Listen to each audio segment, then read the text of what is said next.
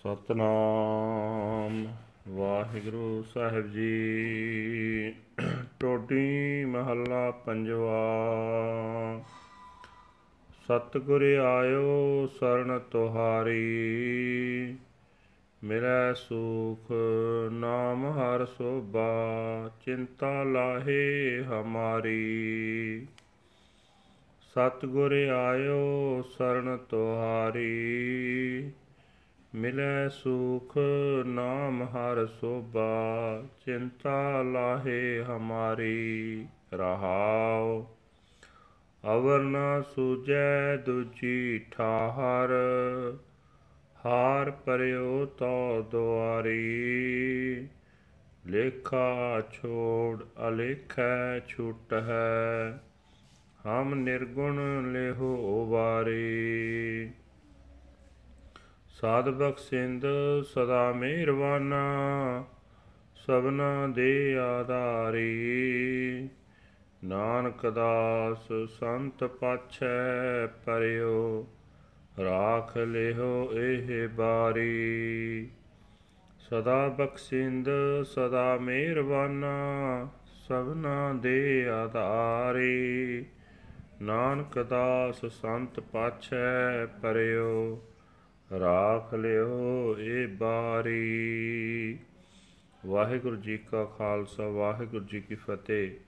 ਇਹ ਹਨ ਅੱਜ ਦੇ ਪਵਿੱਤਰ ਹੁਕਮਨਾਮੇ ਜੋ ਸ੍ਰੀ ਦਰਬਾਰ ਸਾਹਿਬ ਅੰਮ੍ਰਿਤਸਰ ਤੋਂ ਆਏ ਹਨ, ਸਾਹਿਬ ਸ੍ਰੀ ਗੁਰੂ ਅਰਜਨ ਦੇਵ ਜੀ ਪੰਜਵੇਂ ਪਾਤਸ਼ਾਹ ਜੀ ਦੇ ਟੋਡੀ ਰਾਗ ਵਿੱਚ ਉਚਾਰਨ ਕੀਤੇ ਹੋਏ ਹਨ। ਗੁਰੂ ਸਾਹਿਬ ਜੀ ਫਰਮਾਨ ਕਰ ਰਹੇ ਨੇ हे ਗੁਰੂ, ਮੈਂ ਤੇਰੀ ਸ਼ਰਨ ਆਇਆ ਹਾਂ। ਮੇਰੀ ਚਿੰਤਾ ਦੂਰ ਕਰ, ਮਿਹਰ ਕਰ। ਤੇਰੇ ਦਰ ਤੋਂ ਮੈਨੂੰ ਪਰਮਾਤਮਾ ਦਾ ਨਾਮ ਮਿਲ ਜਾਏ। ਇਹੀ ਮੇਰੇ ਵਾਸਤੇ ਸੁਖ ਹੈ, ਇਹੀ ਮੇਰੇ ਵਾਸਤੇ ਸੋਭਾ ਹੈ, ਠਹਿਰਾਓ। हे ਪ੍ਰਭੂ, ਮੈਂ ਹੋਰ ਆਸਰਿਆਂ ਵੱਲੋਂ ਹਾਰ ਕੇ ਤੇਰੇ ਦਰ ਤੇ ਆ ਪਿਆ ਹਾਂ। ਹੁਣ ਮੈਨੂੰ ਕੋਈ ਹੋਰ ਆਸਰਾ ਸੁਝਦਾ ਨਹੀਂ। हे ਪ੍ਰਭੂ, ਅਸਾਂ ਜੀਵਾਂ ਦੇ ਕਰਮਾਂ ਦਾ ਲੇਖਾ ਨਾ ਕਰ, ਅਸੀਂ ਤਦੋਂ ਹੀ ਸੁਰਖਰੂ ਹੋ ਸਕਦੇ ਹਾਂ, ਜੇ ਸਾਡੇ ਕਰਮਾਂ ਦਾ ਦੇਖਾ ਨਾ ਕੀ ਹੀ ਕੀਤਾ ਜਾਵੇ। हे ਪ੍ਰਭੂ, ਸਾਨੂੰ ਗੁਣਹੀਣ ਜੀਵਾਂ ਨੂੰ ਵਿਕਾਰਾਂ ਤੋਂ ਤੂੰ ਆਪ ਬਚਾ ਲੈ। हे ਭਾਈ, ਪਰਮਾਤਮਾ ਸਦਾ ਬਖਸ਼ਣ, ਬਖਸ਼ਿਸ਼ ਕਰਨ ਵਾਲਾ ਹੈ। ਸਦਾ ਮਿਹਰਵਾ, ਮਿਹਰ ਕਰਨ ਵਾਲਾ ਹੈ।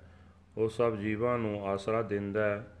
हे ਦਾਸ ਨਾਨਕ ਤੂੰ ਵੀ ਅਰਜ਼ੋਈ ਕਰ ਤੇ ਆਖ ਮੈਂ ਗੁਰੂ ਦੀ ਸ਼ਰਨ ਆ ਪਿਆ ਹਾਂ ਮੈਨੂੰ ਇਸ ਜਨਮ ਵਿੱਚ ਵਿਕਾਰਾਂ ਤੋਂ ਬਚਾਈ ਰੱਖ ਵਾਹਿਗੁਰੂ ਜੀ ਕਾ ਖਾਲਸਾ ਵਾਹਿਗੁਰੂ ਜੀ ਕੀ ਫਤਿਹ This is today's Hukamnama from Sri Darbar Sahib Amritsar uttered by our fifth Guru, Guru Arjan Dev Ji under heading Todi Fifth Mahal. Guru Sahib Ji say that, O true Guru, I have come to your sanctuary.